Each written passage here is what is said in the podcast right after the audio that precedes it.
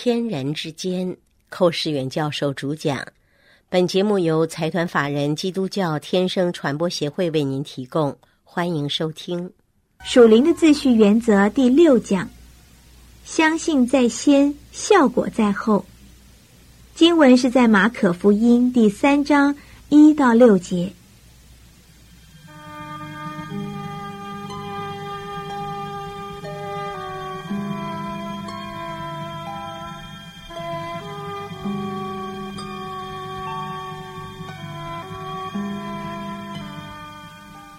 我们今天在继续思想天人之间的次序的问题，那就是先后的问题。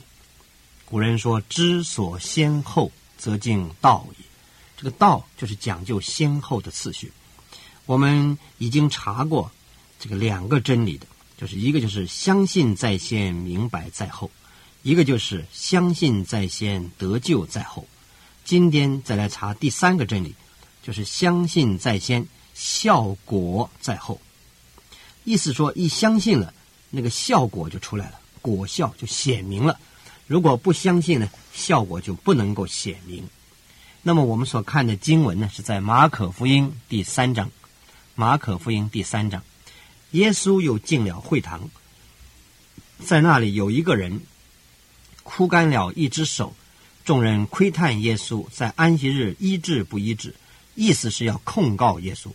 耶稣对那枯干一只手的人说：“起来，站在当中。”又问众人说：“在安息日行恶行善、救命害命，哪一样是可以的呢？”他们都不作声。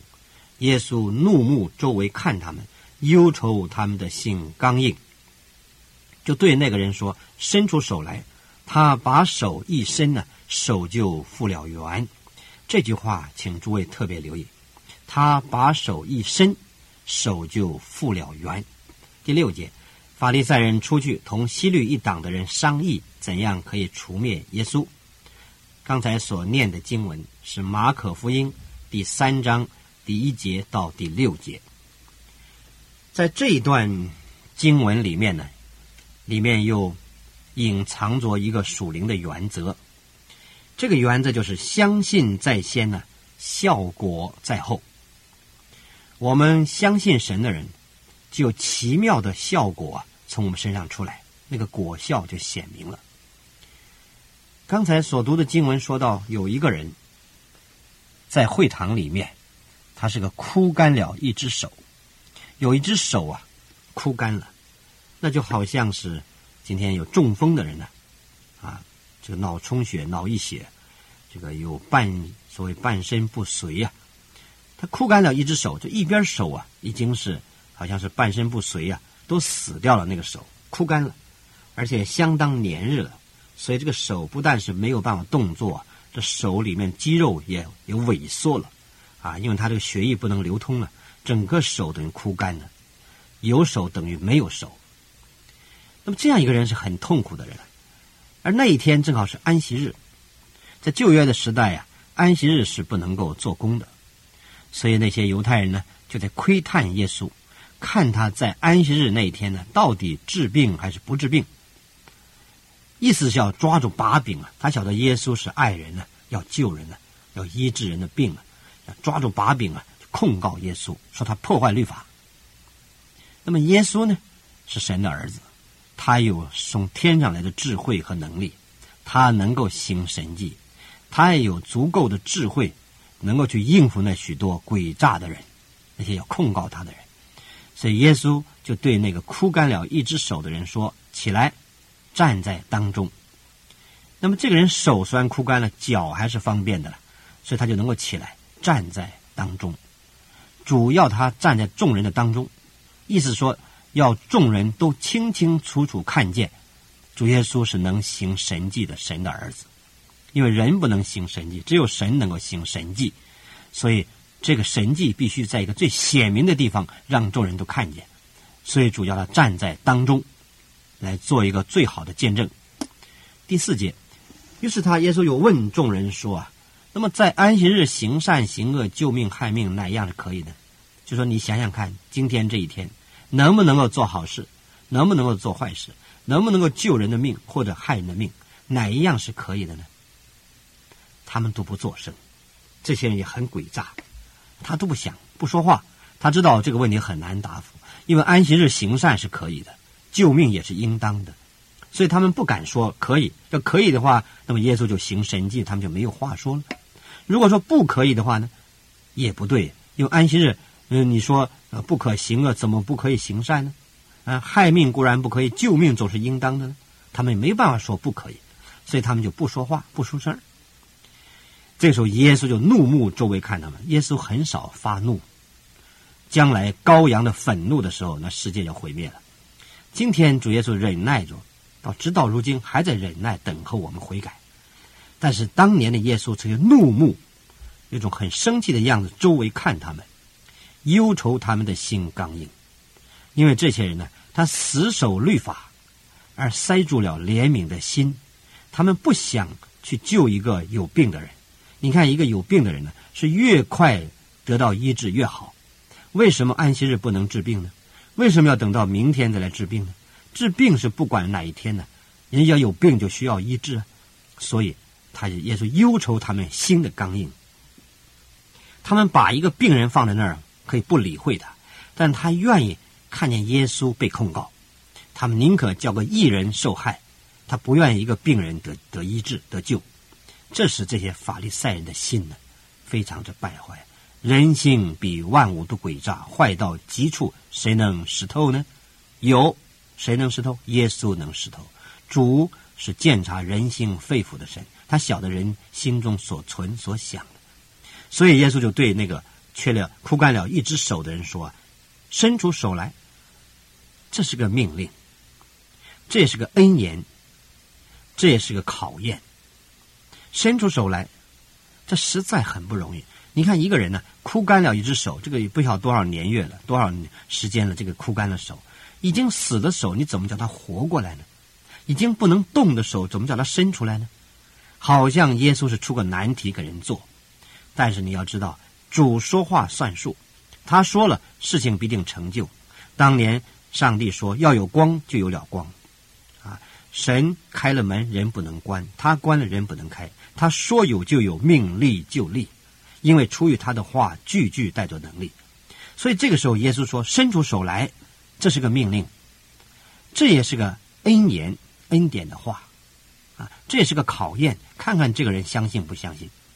感谢主，这个枯干了一只手的人呢，他就不讲理由了，也不根据他的常识来判断了，也不根据他的经验来考虑了，他就凭着一个简单的信心。耶稣说：“伸出手来，他就把手一伸，这手一伸呢，手就复了原。这是叫做神迹。一个神迹的产生有两个必须的条件：一就是神的能力；二是人的信心。神的能力加上人的信心，结果就产生神迹。今天为什么我们看不见更多的神迹呢？在我们周围呢？”因为我们周围都是不信的人，或者是小信的人，因此神的荣耀不能彰显。人往往因着小信或者不信啊，就限制了神迹的发生。因此，这个大有信心的人枯干了一只手啊，他听主的话，主说伸出手来，他就立刻把手一伸。他不问说：“哎，我不能伸嘛？我这多少年来都不能伸，今天怎么能伸呢？我这个手已经死掉了，怎么还能活呢？”我不能动啊！你叫我怎么伸呢？他没有讲理由。他如果讲理由，似乎也很多理由可以讲。可是他放弃理由了。信心就是不需要理由来支持的。信心本身就是理由，因为信心是向神负责。神说伸出手来，他就伸出手来。他已经向主耶稣负责了，主就负他的责任。他的责任什么呢？就是相信。主的责任呢，就是行神迹。所以感谢主，当他向主耶稣表示完全的信心，一点不怀疑的时候呢，伸出手来，他把手一伸，手就复了原。请特别注意，伸手在先，复原在后，这是个先后的次序。伸手在先呢，复原在后。如果他不把手伸起来啊，这个手永远伸不起来，也不会复原的。